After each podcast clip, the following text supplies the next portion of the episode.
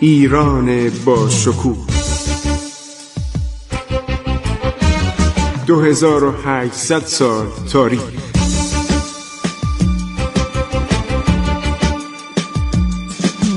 عبور از تاریخ.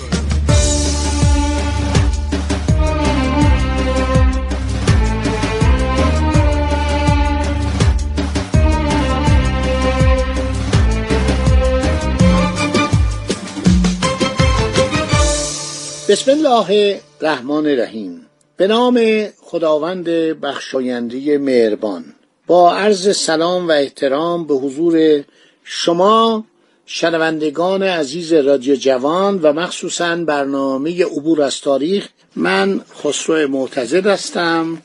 در برنامه عبور از تاریخ با شما شنوندگان فرهیخته و صاحب نظر و علاقه من به تاریخ ایران رادیو جوان صحبت می کنم خب دوستان عزیز ما داریم دوران اسفناک پس از مرگ کریم خان زن رو عرض شود که برای شما بازگو می کنیم خب از حماقت صادق شاه یا صادق خان؟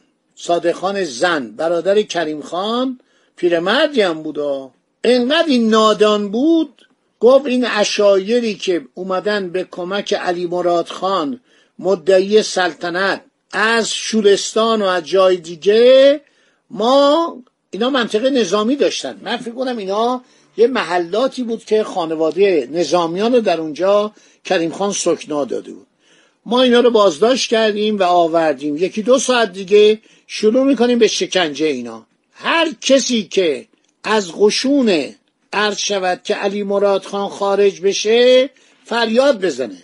بگه من رفتم ما زن بچهشو آزاد می‌کنیم. واقعا کار عجیبی بودا حماقت ببینید چه بلایی سر آدم میاره. صدای جارچیا به گوش سربازان علی مراد خان رسید. اونا هیچ تأثیری درشون نذاشت. چی میگه این؟ پس از چند دقیقه به جای اینکه از مواضع خود عقب نشینی کنند و متفرق بشن به طرف سربازانی که در بالای حصار شهر بودن شروع کردن به تیراندازی. دو ساعت میگذره. عده از زنان و کودکان اشاعر را که شوهران و اقوامشان جزو صفوف علی مراد خان بودن به بالای برج و باروی شهر آوردن. اینا را آوردن. میگه زن بچه مردم اونم ایران. واقعا خدا از نادرشاه نگذشت. که زن بچه ها رو شکنجه می‌کرد. این عادت مغل ها بود. که وقتی مردی فرار می‌کرد و بیگاری نمی‌داد یعنی کار مجانی یا اینکه مالیات نمی‌داد زن بچهش اذیت می‌کردن. قازان خان سلطان محمود قازان خان در اون چل یاسای خودش مجازات می‌کنه. کسانی که زن بچه رو اذیت کنن.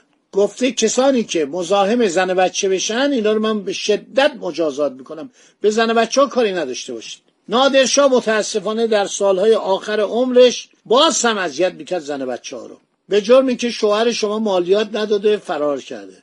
مالیات هم که تموم نمی‌شد. ای تکرار می‌شد. من اینا رو براتون گفتم.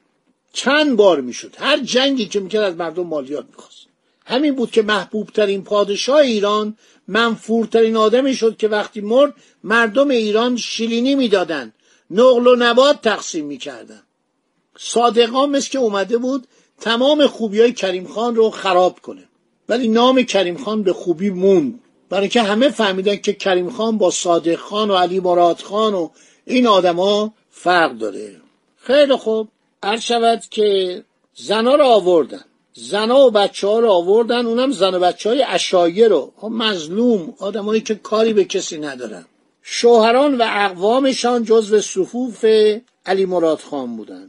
به بالای برج و باروی شهر آوردن دست و پای آنها را بسته بر زمین انداختن و جمعی از سربازان صادق خان با شلاق محکم مشغول زدن آنها شدند. زن بچه رو.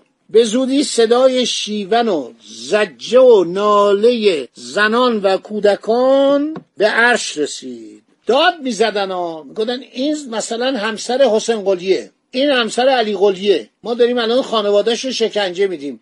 می‌دانیم تو در قشون عرض شود که علی مراد خان هستیم. برای که اینا نظامی های دولتی بودن. اینا بعضی نظامی استخدام شده بودن بعضی چریک بودن. همه اینا حقوق و مزایا داشتن. علی مراد خانم از طرف صادق خان رفته بود به اصفهان. آمار اینا رو داشتن. اعلام می‌کردن. جعفر قلی حسین قلی این زن بچه تو داریم کتکش می‌زنیم. واقعا چقدر این صادق خان احمق بود. چنان برادری چنین برادر نادانی داشته باشه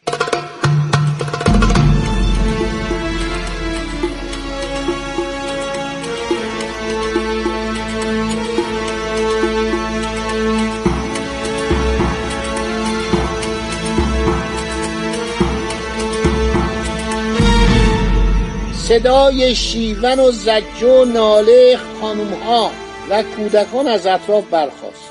مدافعان شهر به دستور فرماندهان نادان خود هر لحظه بر ضربات شلاق و شکنجه خود میافزودند.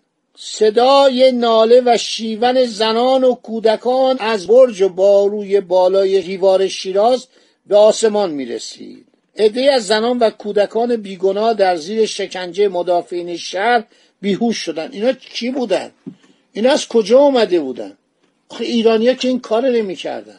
ما در زمان هخامنشیان در زمان اشکانیان در زمان ساسانیان در خیلی از ادوار تاریخ کسی به زن بچه کار نداشت. این شکنجه به جای اینکه سربازان را متفرق کند اثر معکوس در آنان بخشید. ساعتی بعد که صدای شیون و ناله زنان و کودکان گوش را کر کرده بود هر دلی را به لرزه در می آورد یک دفعه از اطراف شهر سربازان علی مراد خان و همینطور اشایر از سنگرهای خود خارج شده به سرعت شروع به پیشروی به طرف دیوار و حصارهای شهر نمودند. مدافعین شهر وقتی کار را به عکس تصور خود دیدند به عجله دست از شکنجه زنان و کودکان برداشتند.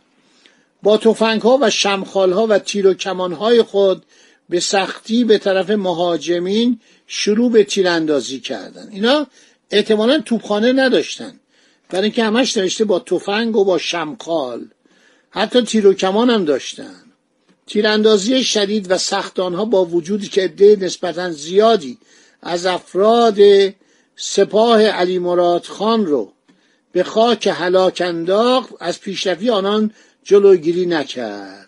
حدود نیم ساعت بعد سربازان دشمن یعنی سربازان علی مراد خان در حالی که به سرعت به طرف مدافعین شهر شلیک می‌کردند به پای دروازه و برج و باروهای شیراز رسیدند.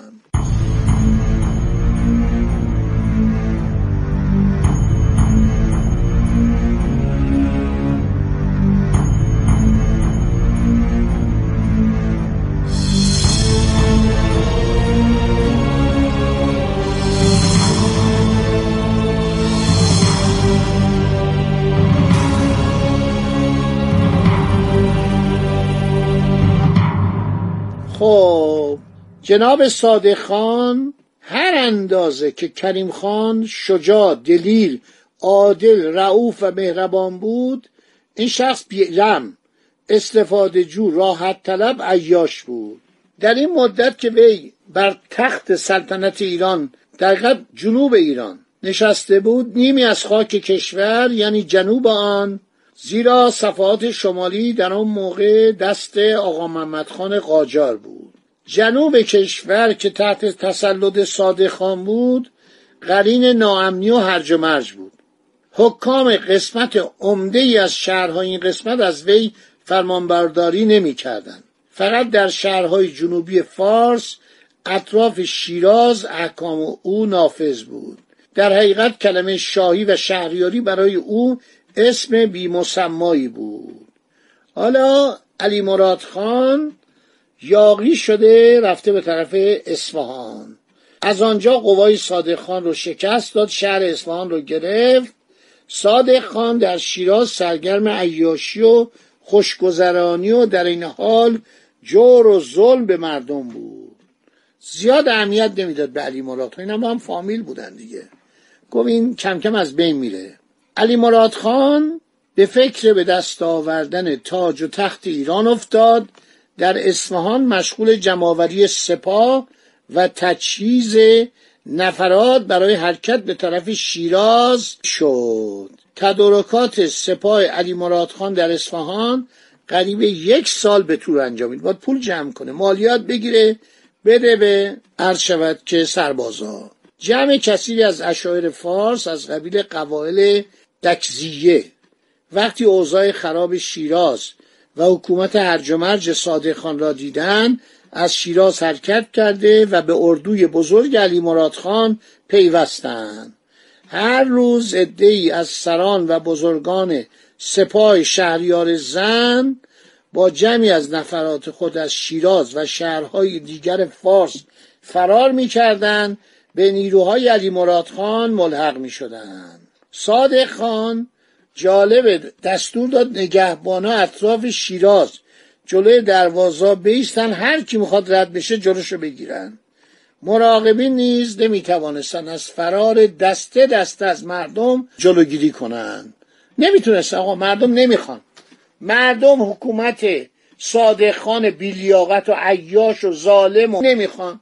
می‌خوان برن. میگن ما شما رو نمی‌خوایم. سربازام نمی‌تونن کاری بکنن. باقی مطلب؟ بماند برای برنامه بعد. خدا نگهدار شما تا برنامه بعدی که براتون صحبت ها دارم. ببینید چی به سر این صادق خان میاد.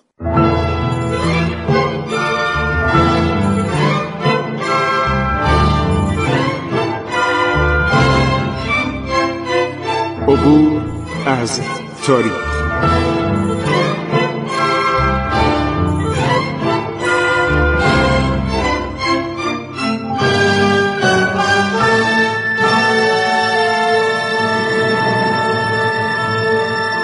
ایران با شکوه. 2800 سال تاریخ.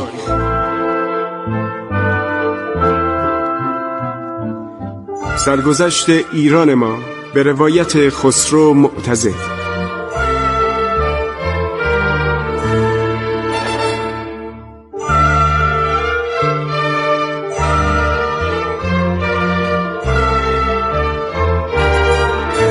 عبور از تاریخ. با رادیو جوان.